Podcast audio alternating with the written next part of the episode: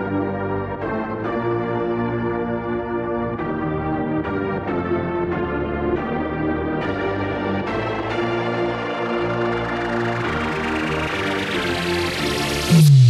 Welcome to the Weekly Spiral. You are tuned into episode 39. We have an exciting episode today. We're going to talk AFC East preview, potentially the worst division. I don't know. We'll talk a little bit about it and what we think. Uh, we're going to dive into another Twitter hypothetical this week. This one is a little bit more polarizing, and uh, we'd love to hear your thoughts on it too in our social channels.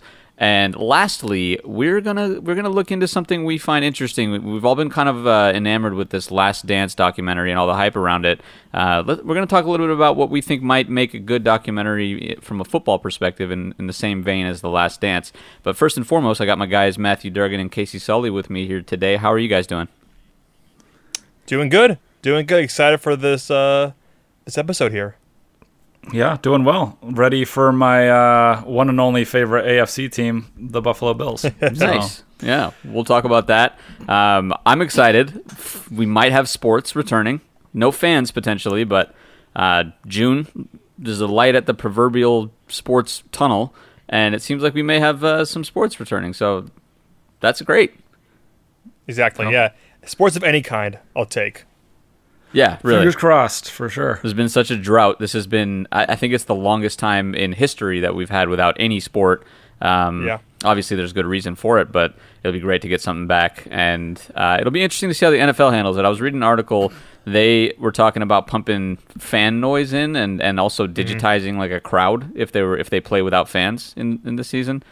That's well weird. They need, pump, they need pumping crowd noise. Seattle's been doing it for years, so they can ask them. They have the technology all good to go.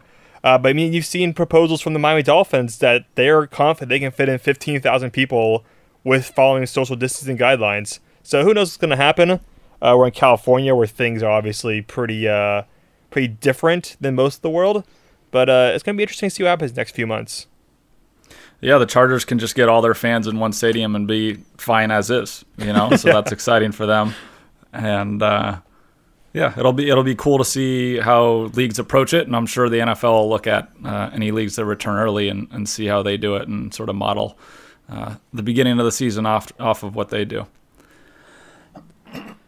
Yeah, for sure. And there's obviously things can change in the next few months, so we'll see what happens with that. Let's dive into the AFC East. Um, this, in sort of every sense of the word, in my mind, is sort of maybe a toilet bowl equivalent of a division. I don't know. what's happening here, but I mean, I'll let you guys go first. I have some interesting takes on on how I think the league might have screwed this division, as well as how I think this may be the worst division in football. But Durgan, you want to give us your take on what you think is going to happen in this division? Maybe some record predictions. Uh, anything you got? Go for it. I, I 100% agree that this is the worst division of football, at least from a talent perspective. You do have some good coaching. Uh, some coaches, I mean, three of the four coaches I think are pretty good. Uh, but how I see it shaking down is wait, which Buffalo- coach do you not think is good? Adam Gase. Okay, cool. Just making sure we're all on yeah, the same page. Yeah. yeah. So I have it as Bills. I think are the clear cut favorites and the best team uh, in the division. Uh, Josh Allen, we kind of gave him some shit beginning of last year. How we didn't think he was that good, but as the weeks and you know season progressed last season, he improved. He didn't look terrible. He has some tools that you like to build around. Still needs to get that that consistency, but he has something there. And right now, he's probably the best quarterback in that division, which is crazy to imagine. Uh, so I have them on top. That's a great coaching, great defense, good run game with Devin Singletary. I have them going ten and six. Then second place, I have the Patriots going eight and eight. Uh, that's based on straight defense and Belichick alone. Uh, everyone's kind of think a little overhyping the impact of Tom Brady. He was not that good last year. I don't see Jerry being too much worse than he was, and they were still the best team in, in the division. So they'll still be competitive. Uh, they'll win a lot of games ugly, but they'll they'll still be good. Uh, third place, I had the Jets going six and ten. They didn't get any better. Uh, they didn't get any worse really, but didn't get any better.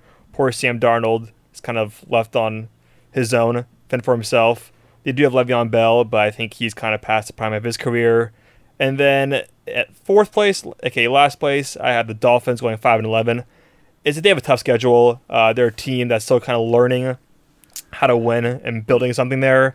don't know how Tua's going to be this year. Fitzpatrick is up and down.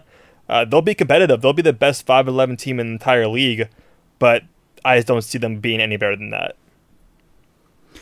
Yeah, I, I have the almost exact same order, but generally the same sentiments as as Durgan. I have the Bills going eight and eight. Their schedule is super tough. Uh, they play the Rams, they play the Raiders, the Chiefs, Titans, Steelers, 49ers, Seahawks, Cardinals. Not one of those teams is a pushover, and those are the teams outside their division. Um, so we'll we'll really get to see how much the Bills have progressed this offseason with Stefon Diggs and uh, whether Josh Allen is is the dude in, in Buffalo and in that division. I mean, you still have Sam Darnold, who I think a lot of people are forgetting about him because now he's tied with Adam Gase and the Jets have sucked. And but this is a guy going into his third year. He still has all the physical tools. Um, there's just not much around him in New York. I mean, they got rid of Robby Anderson in free agency and replaced him with Denzel Mims. That's not an upgrade. That that receiving core is not great. The offensive line still needs some help. Um, the defense has been playing pretty well under Gregg Williams, um, but they they they're still a couple steps away. I have them going six and uh, the Jets are going five and eleven, and then both the Patriots and the Dolphins are six and ten. Um, I think Stidham will do better than people expect him to, but there's still, like Durgan said, there's there's not many pieces on that Patriots team to help him out. And uh, Tom Brady didn't do great, and they sort of survived on their defense, and they were pulling out trick plays and stuff at a, at a certain yeah. point in the season to to generate offense with Tom Brady back there. Um, so there, there's just it's Julian Edelman and James White, and then what? You know, like get some tools for that guy to to give him a shot because even Tom Brady struggled with it. Yeah, it's gonna be a rough uh, year for the AFC East. Um, I think we all are kind of in agreement here. The Bills take this division. Um, the interesting thing you mentioned it, the Bills have a tough schedule. Out of all the teams in this division, they actually have the easiest schedule out of all of them. If you look at combined winning percentage of 2019 matchups, the uh, the Bills have the easiest schedule, and that's fifth ranked. So it's still not easy. So somehow hmm. the, the, the league, Goodell has some sort of vendetta against the AFC East. I have no idea how, exactly how the schedules are created each year, but every team in this division has a top five difficult difficult schedule. So when we when we look at the Patriots, the Patriots have the hardest schedule in the league. And they've gotten significantly worse. They lost the best quarterback of all time the Dolphins have the third hardest schedule in the league. They've gotten better, but they're still not a great team. I don't understand exactly why they have the third hardest schedule. The Jets have the second hardest schedule in the league. I, I looked at this schedule and I was kind of thinking in my head what, what games I thought they could win and what games I thought they would lose. I don't think they win a game in the first eight games of the season. I don't even think the Jets win a game. The Bills will take this division hands down. I have no doubt in my mind. I think they end nine and seven still. Um, and I think they they uh, maybe win the first round of the playoffs. I think Stefon Diggs is an underrated improvement. The Patriots, from basically after the Bills, I think it's just a shit show. I think the Patriots are going to be five and eleven. Their schedule is massively difficult. Don't think Stidham is in a position to come in and succeed, like you mentioned. It'd be one thing to have like um, a ton of weapons, you know, and and have a, a, sort of a young quarterback come in and have playmakers around him, but it's not the case. It's just not the case in uh, New England. So I think Stidham str- struggles. He may be better than we think, but I still think he's just not put in a position to succeed. Um, so I'm saying five and eleven for the Pats. I think the Dolphins also go five and eleven just because they have a hard schedule. I think it's possible the Dolphins are the second best team in this division. Um, but I think they go five and eleven just because their schedule's difficult as well. And I have the Jets in last place. I honestly looked through the schedule and just unbiased, just don't like Adam Gase. I think Sam Darnold is good. You look at their depth chart, there's just nothing there. I mean, it's him, Le'Veon Bell. They, they got worse at receiver. They lost Robby Anderson. Breshad Perriman's not going to come in and do anything. It's just not looking good in New York for the Jets. I think they go 3 and 13. I really don't think it's going to be a good year. And I think this is the year that ends Adam Gase's coaching career as a head coach, at least.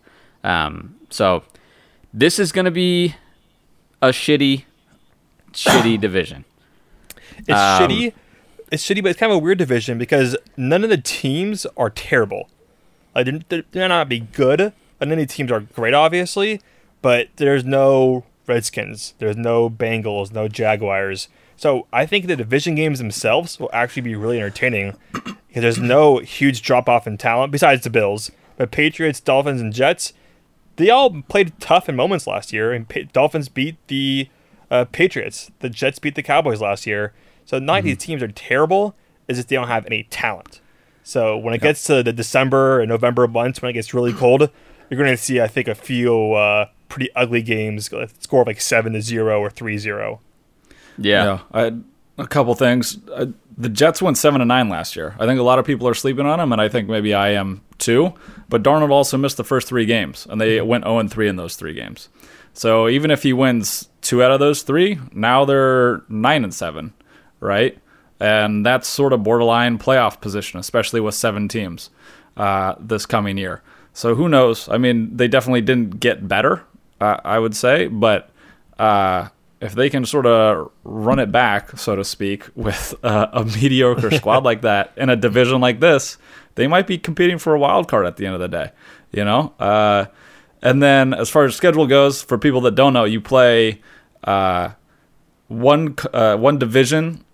You play the and the entire division. So in both conferences. So you play an AFC division and an NFC t- division. So for this year, the AFC East, so the Bills and the Patriots and the Dolphins uh, and the Jets are playing the NFC West and the AFC West. Those are two probably of the best Yeah. divisions. Yeah, and then you play the uh, the other two teams you play outside of your division or in your own conference, and they're similar. They're the same rank as you finished in your division. So if you finish second, you place play the second place team in the two other divisions within your conference. So uh, the AFC East got a, got a tough schedule this year for sure with the the NFC West, which I think is probably the best division in football, and then the AFC West with you know the Raiders and the Chiefs and the the Chargers and um, who else? I'm missing someone. Broncos. Broncos. Broncos Yeah, are going to be good the this Broncos year got too. better. They got better. Yeah. and you know, dude, what's what blows my mind is I was looking at the line in Vegas, and they have the Patriots still favorited as winning this division, um, which I just don't understand. Like that's disrespectful to the Bills, who I think had a good season last year and got better this year. And if Josh Allen improves, which you hope he does, he's still young. There's no chance that anyone else wins this division besides the Bills, in my mind, at least. I mean, I don't know, unless you guys have any sort of way you can talk me off this the Patriots suck ledge. I, I I'm I'm holding firm to that. As the resident gambling degenerate of the group here, the only thing I can consider this is what they call a rat line. And essentially, the casinos want you to bite the cheese, hence the word rat. And it makes no sense, but they're the Patriots. So people are going to see, oh, Patriots, oh, they're favored? Okay, Vegas knows more than I do, so I'm going to hop in that. One of those things, I mean, that's an explanation. Besides that, that's the only thing I can think of because Patriots got worse and the Bills got better, and they were not that far apart last year. Uh, Yeah. but yeah, but like- like Chris said, I like what you said about one team. I think could possibly sneak into the wild card discussion because all they need is get three or four of division wins. These ones, like any division here, and they can mm-hmm. move up like really quickly. The Patriots, I'm telling you, they're I think they're going to be better than most people think. They're not going. They have talent. They don't have the names, but Belichick is going to be more focused and determined this year, and they'll play good defense. Now keep them in games. Yeah, there's some exciting storylines in this division. I mean, you got Sam Darnold coming back uh, full season, see what he can do there. Tua, you know what do we got there? Stidham, who knows? Um, can Josh Allen improve? And is Stefon Diggs a worthwhile pickup? There's some interesting stuff to look out for. But I'd say just in general, I'm still going to hold on to that. I think this is the shittiest division in football. Yes, yes, yes. I, I agree. From top to bottom. Okay, cool. Uh, let's move on to our next segment. We're going to talk about a Twitter hypothetical, um, and it is about a Hall of Fame vote between two players. Who deserves it more? And the two players that we are looking at here is Eli Manning or Frank Gore. Both potentially for different reasons. Uh, both have been successful in different ways. But let's dive into kind of who we think deserves it more and why. Durgan, you can you can take it away here. I, I'm going to ramble for a bit here. Let me thing. preface by Go for it. Let, let me let me preface by saying Eli Manning will be a Hall of Famer. Uh, That's going to happen. Whether I I mean, I'm going to talk about why he shouldn't, but he's going to be. That's what's going to happen. But I'm obviously picking my guy Frank Gore, the greatest running back in San Francisco 49er history. Uh, the stats speak for himself. Uh, he's third all time in rushing. That alone, right there, I don't care what sport you play. If you're a top three in a major category, you're going to Hall of Fame. Most rushing yards after the age of 30. And when I looked at him, I never saw him as an explosive running back. I saw him as a guy who'd get, you know, three, four yards and just kind of wind you down. But he has a higher yards per carry than Hall of Famers Emmitt Smith, Jerome Bettis, Thurman Thomas, and Curtis Martin. So it's not like he was a guy who just played for a long time. That's why he was good. Like he was good for a long time and did good every single season. This past few years, yeah, I mean, he's been kind of the backup. He refuses to retire, whatever. And then I also looked at the running backs that are currently in the Hall of Fame, and I go, okay, who is he better than? Like just, yeah, I mean, talent wise, maybe not, but in terms of production and longevity in a career, who's he better than? Marcus Allen, great running back, only three 1,000 yard seasons. Jerome Bettis only averaged 3.9 yards per carry and only had three or four good years. And then finally, Terrell Davis only played seven total seasons in NFL and only played four of them at a level where he was healthy. The last three seasons, he played a combined 11 games. So that's my Gore argument. And Eli Manning, if you look at his stats, he was 500 as a starter. His touchdown to interception, 366 to 244. Not great. 60% completion percentage overall. He never led the NFL in single season touchdowns, yards, or p- completion percentage, but led in interception three times. If his last name wasn't Manning, he'd be seen as a Matt Ryan, a little bit lesser than Big Ben. But the reason why he's going to get in is because Super Bowls. He won two Super Bowls, MVP of two of them. Even though the first one, it was more his defense leading the way, but then he had a Joe Flacco esque huge run that postseason where they beat the Niners, unfortunately. And he is, I mean, look, look at his stats overall as well. His touchdown rate since he was drafted is 19th, worse than Jay Cutler and Andy Dalton, and that's a higher interception rate than Blake Bortles and Matt Schaub. Eli Manning has been a joke most of his career, and I don't think one or two seasons where he made a good run, where he was backed up by a great defense, should be like the reason why he gets in. That being said, he's Manning, he's getting in. Rant over. Uh, Good rant. I mean- some compelling stuff there. I, I, you know, I went in. My, my Frank Gore is my guy. I will go to war with Frank Gore, so I got to back him up.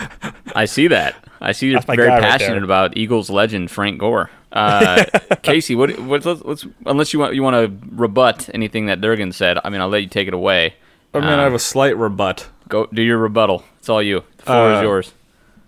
if Eli Manning shouldn't be rewarded for one or two exceptional seasons or runs, Frank Gore never even had that. He just has volume stats. He's played for a really long time. He's run the ball a lot. He's had a good yards per carry, but he's never been in any season an elite guy where you would want to absolutely build your team around a super dynamic running back that's, you know, a, an absolute game changer.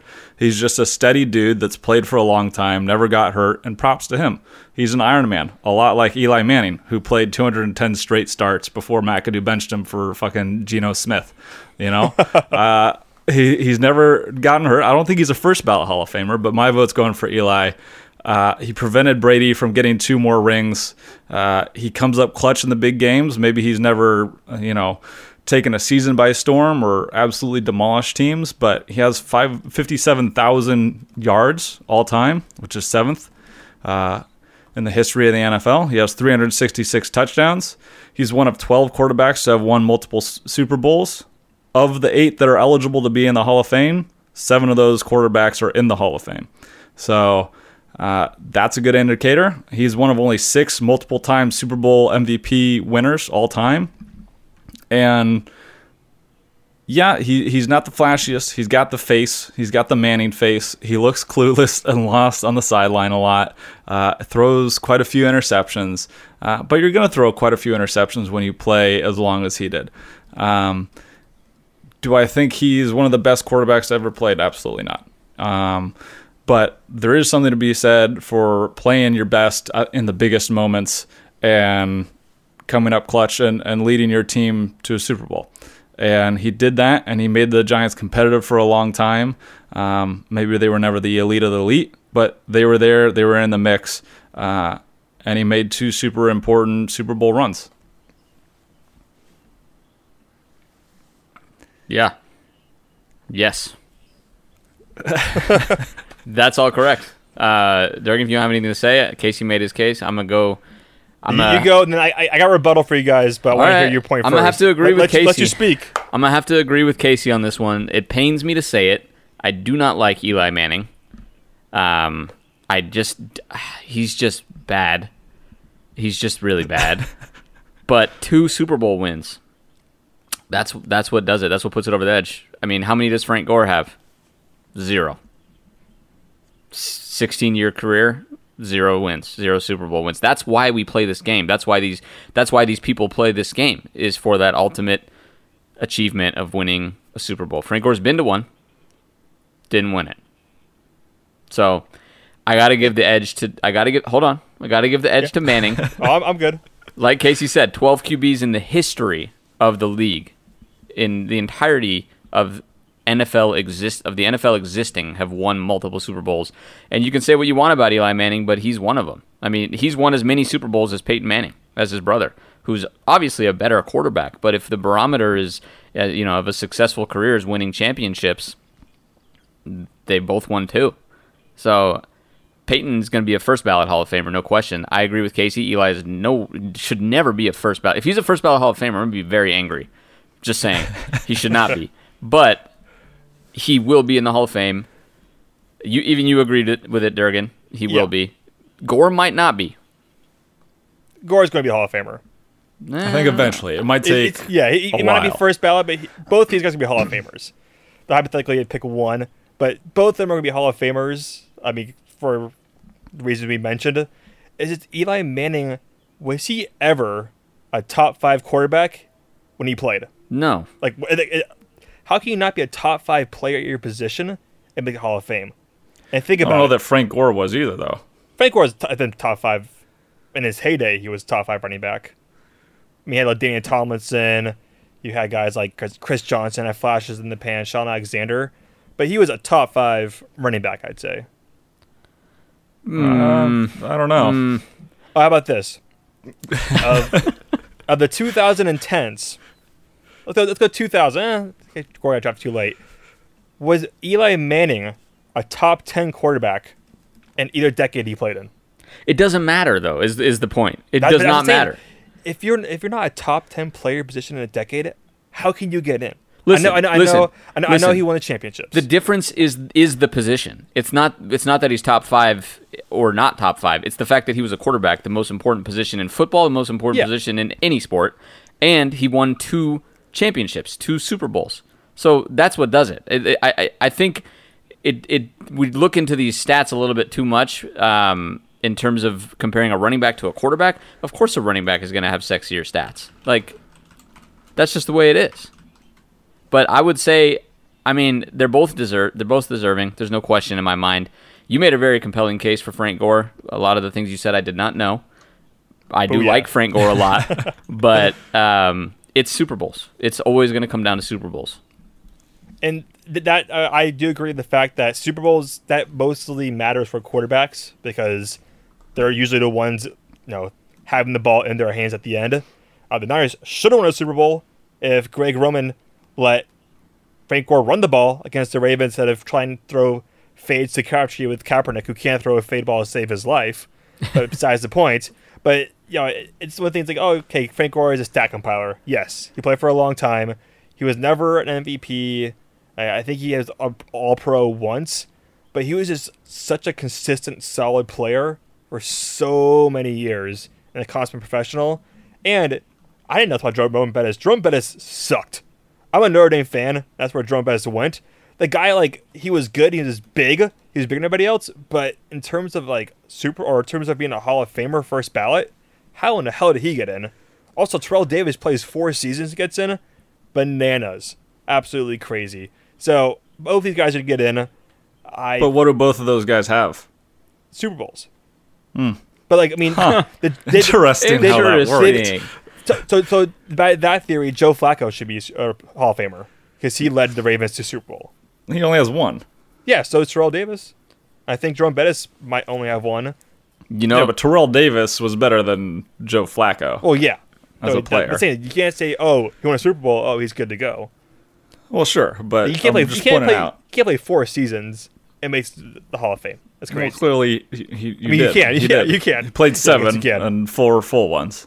But I mean, you think about other running backs in the 2010s. You have Adrian Peterson. I Hall speak Famer. Le'Veon Bell. Uh, Jamal in the beginning Charles. Of it. Uh, Marshawn Lynch, Jamaal Charles, LeSean McCoy, If Marshawn uh, Lynch because Matt Forte. okay, Gore is better than Forte. No. Gore. If I'm if- sorry. I'm sorry, Durgan. Oh, I would. I, I would bet hundred dollars that Gore becomes a Hall of Famer before Forte does. Possibly. And Gore's still playing. Because still Forte playing. wasn't as durable and had injury issues. But in Yeah. those seasons, in their heyday, Forte Well, was a better running back. like flashes and pans. Those guys had two or three. Well, Peterson obviously not. Marshawn Well, I mean, Frank Gore's just simmering in the pan for, you know, a decade and a half. He's, had- never flashed. That's what we're saying. like ten years of over a thousand yards. That's as consistent as as great as you can get. Hey, I don't think he's a bad player. I'm just saying Hey, you know I what? know. You want to talk stats then, and we want to get to hard stats. He's had one year of double-digit touchdowns. I mean, that also makes a difference. That's part- play calling. That's a lot of. For some reason, the Niners during the Niners Harbaugh era, they took Frank Gore out of being a goal line back, which makes no sense because the guy every time got at least two, three yards. And this guy Anthony Dixon, who had like seven touchdowns one year, but only had like thirty carries. It was ridiculous. But the touchdowns, yeah, that's, that's a stat that could also hinder Gore because Niners put on so many crappy teams. They didn't score touchdowns. Uh, they had the best field goal kickers that year because they kicked the ball every single time. It's just, I mean, once again, both of you guys are Hall of Famers. Both great votes. I'm obviously a little biased. Frank Gore is my guy. But if you're a third, like, best terms of yardage all time, that's that's that's that's it right there. That's that's all you need. That's like your okay, you're in. I think it depends whether you value longevity and the volume stats or not. Yeah. I think that's sort of what it comes down to. Because if he had, if he is, if his career ended five years ago, I don't think he's even in the conversation. Mm, I mean, he'd still be top 10 rusher. I mean, not top 10. Top 15. Yeah, maybe not. If the Niners if won in baseball- 2012, he would be. Well, Niners should have won. if, if you're Well, if you're a but they base, didn't. if you're a baseball player and you get 3,000 hits, but you play for 25 years, you're going to Hall of Fame because you got 3,000 hits. I don't know anything about baseball, so that means Well, you would. You would. the, the, the Nothing to 3,000 the 3,000 hit club is like the top echelon, or like 500 home runs as well. Like if you get that, you're in the Hall of Fame. Unless Yeah. steroids. So like if you're number three overall in rushing, number three overall in passing, something like that, receiving, like Terrell Owens should have been a first ballot Hall of Famer, and he's the second or third all-time leading receiver. Yeah. yeah. Granted, granted, he didn't get in because he has issues off the field, and people think he's a jerk, which Frank Gore or Eli Manning won't have. They're both upstanding citizens. Uh, Eli Manning was a Walter Payton, Pan, Walter Payton Man of the Year uh, recipient before, so I mean he's he's going to get in because he's a Manning, no doubt about it. I wouldn't be shocked if he was a first ballot, but I hope not, like you guys said. Yeah, I think they both get in eventually. Manning before Gore. They have to. Um, just sort of depends on the backlog of running backs that might be before Frank Gore when, when his name's Gore- up. or he retires. Frank Gore might never retire. He might play for another ten years. It's so, true. I mean, he said you wanted to play up until his son makes the league, and his son's a freshman in college, No, or Got going to be go- going to be a freshman in college. So I hope pretty crazy. we see that and we have a father-son duo. What position does his son play? Do you know? Running back. Ah, running back. nice. I hope they I hope they both play together in the same Yeah. running back room. That would be amazing. Um, all right. Well, we've had enough. I think Eli Manning, Frank Gore talks. We both we all kind of agree they both deserve it. Um, the consensus two to one is that Eli Manning probably deserves it more. But let's move on to the next segment. Um, we're going to talk a little bit. We've all been kind of watching The Last Dance, and if you haven't checked it out, it is a documentary on ESPN about Michael Jordan, and it is phenomenal. I would highly recommend it. Uh, as someone who grew up sort of on the tail end of Michael Jordan's career, I didn't personally get to experience a lot of what was in this documentary. I mean, I, I knew about it, I'd heard about it, but it's definitely worth a watch. um, we kind of got together and we discussed what would be a cool way to adapt something like this, but for football, and what story would we like to see told? What would we be interested in seeing something about? So. Uh, let's dive into our ideas. Durgan, you can start us off here. What do you think might be a compelling story, a compelling documentary, something you'd be interested in seeing in the same vein as uh, The Last Dance? Well, originally I had the idea I wanted to see a Niners vs. Cowboys documentary, but apparently that's been done by the NFL Network. I'm gonna watch that sometime soon. But immediately I thought it'd be a really cool documentary to kind of analyze and compare and talk about the careers of Peyton Manning versus Tom Brady. Two rivals, their entire careers, the historic battles in the playoffs and regular season, but to- two totally different paths to get there. Um, Peyton Manning, son of Archie Manning, former quarterback. I believe he's a Hall of Famer as well. He was the the top pick overall, Mr. Hotshot Tennessee, kind of crowned as the next big thing before he got to be there. And then you had Tom Brady, an athletic skinny kid from Bay Area, went to Michigan, didn't really play too much there, sixth round pick, and uh, he kind of didn't play his first year, then took over Drew Bledsoe, obviously because Super Bowl champion that season, rest is history. Then Peyton Manning, who was kind of always putting the stats up, had the great numbers, but for the longest time didn't win Super Bowl. So kind of comparing their rivalry, but they're also friends, would be a pretty interesting uh, dynamic. And I got the inspiration for this based off the golf match they're going to have uh, for charity with Tiger Woods and Phil Mickelson. That's coming up, I believe, in two weeks. But there is, you know, their careers are going to be tied together forever based on the fact they're in the same era, two the best all time going at it in the same conference. I mean, if Brady doesn't play, Peyton Manning probably wins five Super Bowls. If Peyton doesn't play, Brady's getting another two or three uh, chances at getting more Super Bowls. So it'd be a pretty interesting story, I think, to compare and contrast those two uh, legends. Yeah, that sounds dope. I would love to see that. Yeah, the narrative is really cool, like you were saying. Sort of the the blue blood fam- family producing the Peyton Manning and uh, Tom Brady, the underdog, sort of coming in scrappy, and how those two guys ended up clashing uh, in some big rivalries. I mean, I remember every time they played each other, especially in the regular season, that was Monday Night Football or mm-hmm. Sunday Night Football, and it was on TV, and you tuned in, and uh, you have some uh, really good games between them, like uh, Bill Belichick going for it on fourth down, backed up in their own territory. Yep. I still remember that game uh, because he was just so scared. If he gave the ball to Peyton Manning, he would just you're gonna lose, go yeah. down and score anyways. So uh, he had to go for it on his like own his own twenty or something like that. So that would be a cool, super cool story to me. And I think overall, the NFL is starting to compile some of this like stuff that's happening right now, like with the all or nothing seasons and hard knocks and all these behind the scenes things. I think there's going to be a big collection of film for somebody to pull from at some point to make one of these documentaries. I have two that I think would be super interesting. One is Durgan's 49ers and the Harbaugh era. era. Uh, I think that'd be super interesting to see turmoil behind the doors, uh, sort of a power struggle between Harbaugh and York and Baalke. And then, but they're winning on the field. They went to three straight NFC Championship games, went to a Super Bowl. Um, it's hard to sort of realize like, oh, there's, there's there's all these conflicts going on, but they're still having success on the field. Kaepernick's coming in at his peak. The transition from Alex Smith, uh, a lot of stuff going on there that I think would make some some good drama. Harbaugh's a great character. Uh, you got a, a, lot of interesting pieces moving on uh, in that, you know, the the locker room and, and the front office there. And then the second one would be the Cowboys in the 90s with Emmitt Smith, Troy Aikman, Michael Irvin, Jerry Jones, and Jimmy Johnson feud. Um, all that partying, the birth of America's team. Uh, they won a Super Bowl in 92, 93. They tried a three-peat and they lost, and then they got a, a, another Super Bowl in '95. Um, so I think that would be an interesting way to go as well, because you have another coach owner conflict, and eventually Jimmy Johnson wasn't there for the last one, and uh, Jim Switzer came in.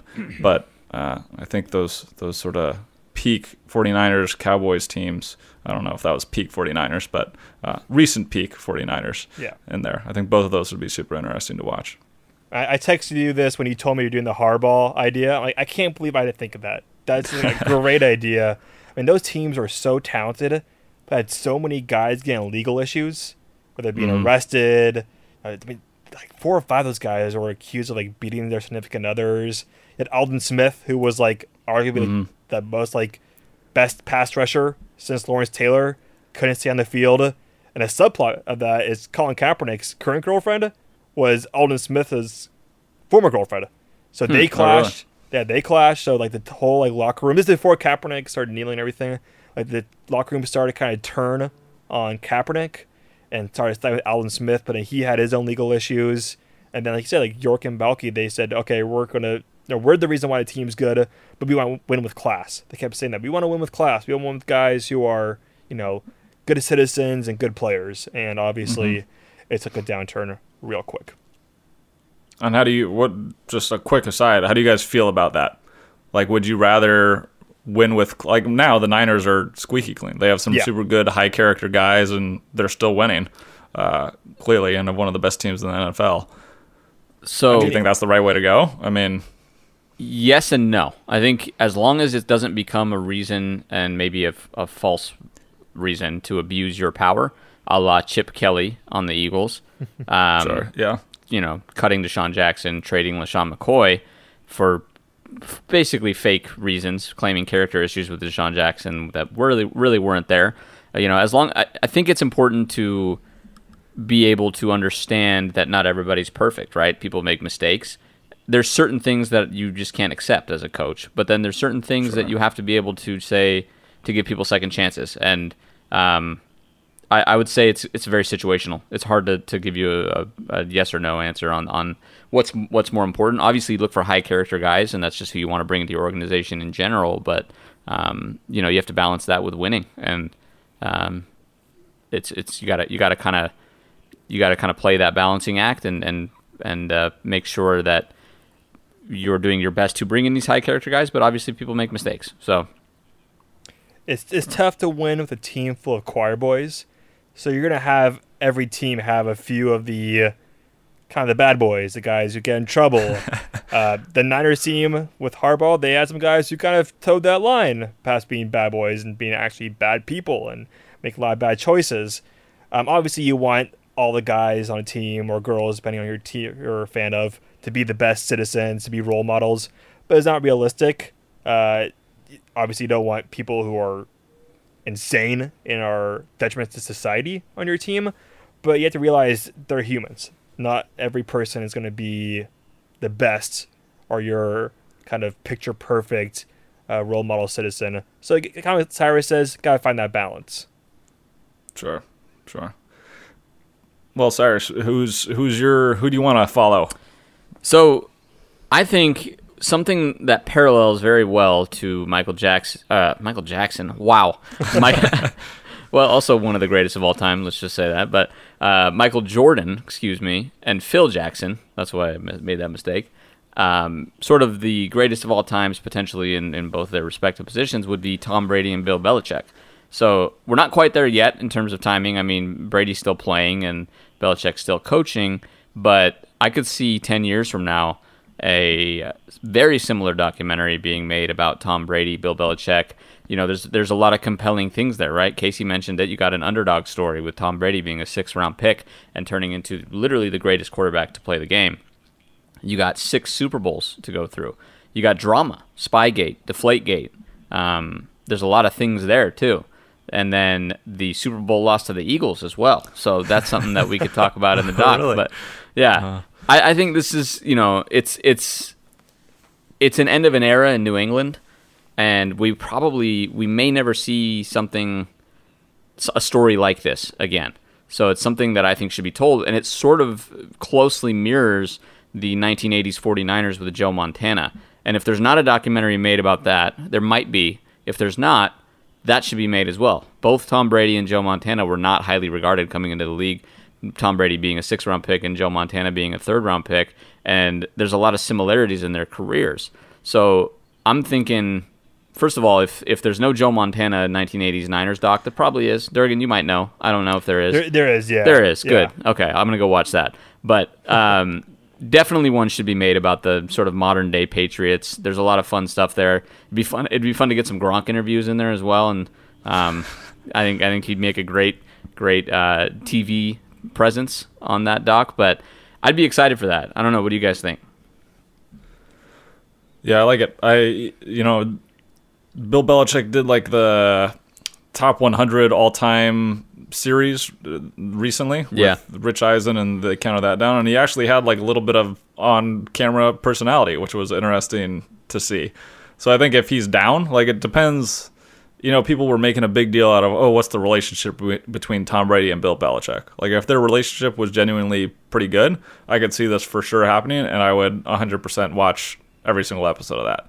Uh, if it's not good, I think they're both the kind of people that would shy away from sharing that. But who knows? In 10 years or something like that, when they're both done, uh, things could change. You know, people patch things up, and Yeah, you never know. Yeah, and money talks too. So Yeah. For sure. I mean, this, this story is kind of on its 10th episode of the 10 episode series. It's kind of the final chapter is being written. So within two or three years, I think they can start, in theory, start really producing this. But the, it'd be a great story because you have a Patriots who, for the most part, were a team of misfits and underdogs, and how they kind of came up as underdogs, as guys like yeah, you had Randy Moss, who's a great player, but was ran out of Oakland, and you have mm-hmm. guys who are a bunch of guys who were undrafted, Edelman. You have you know, Gronk, even a second round pick. All the running backs they had, none of those guys were highly touted prospects. But how do you have a team of underdogs Wes Welker. that becomes Wes Welker? Yeah. And from a from a storyline perspective, how do you have a team full of underdogs become so hated by the rest of the NFL?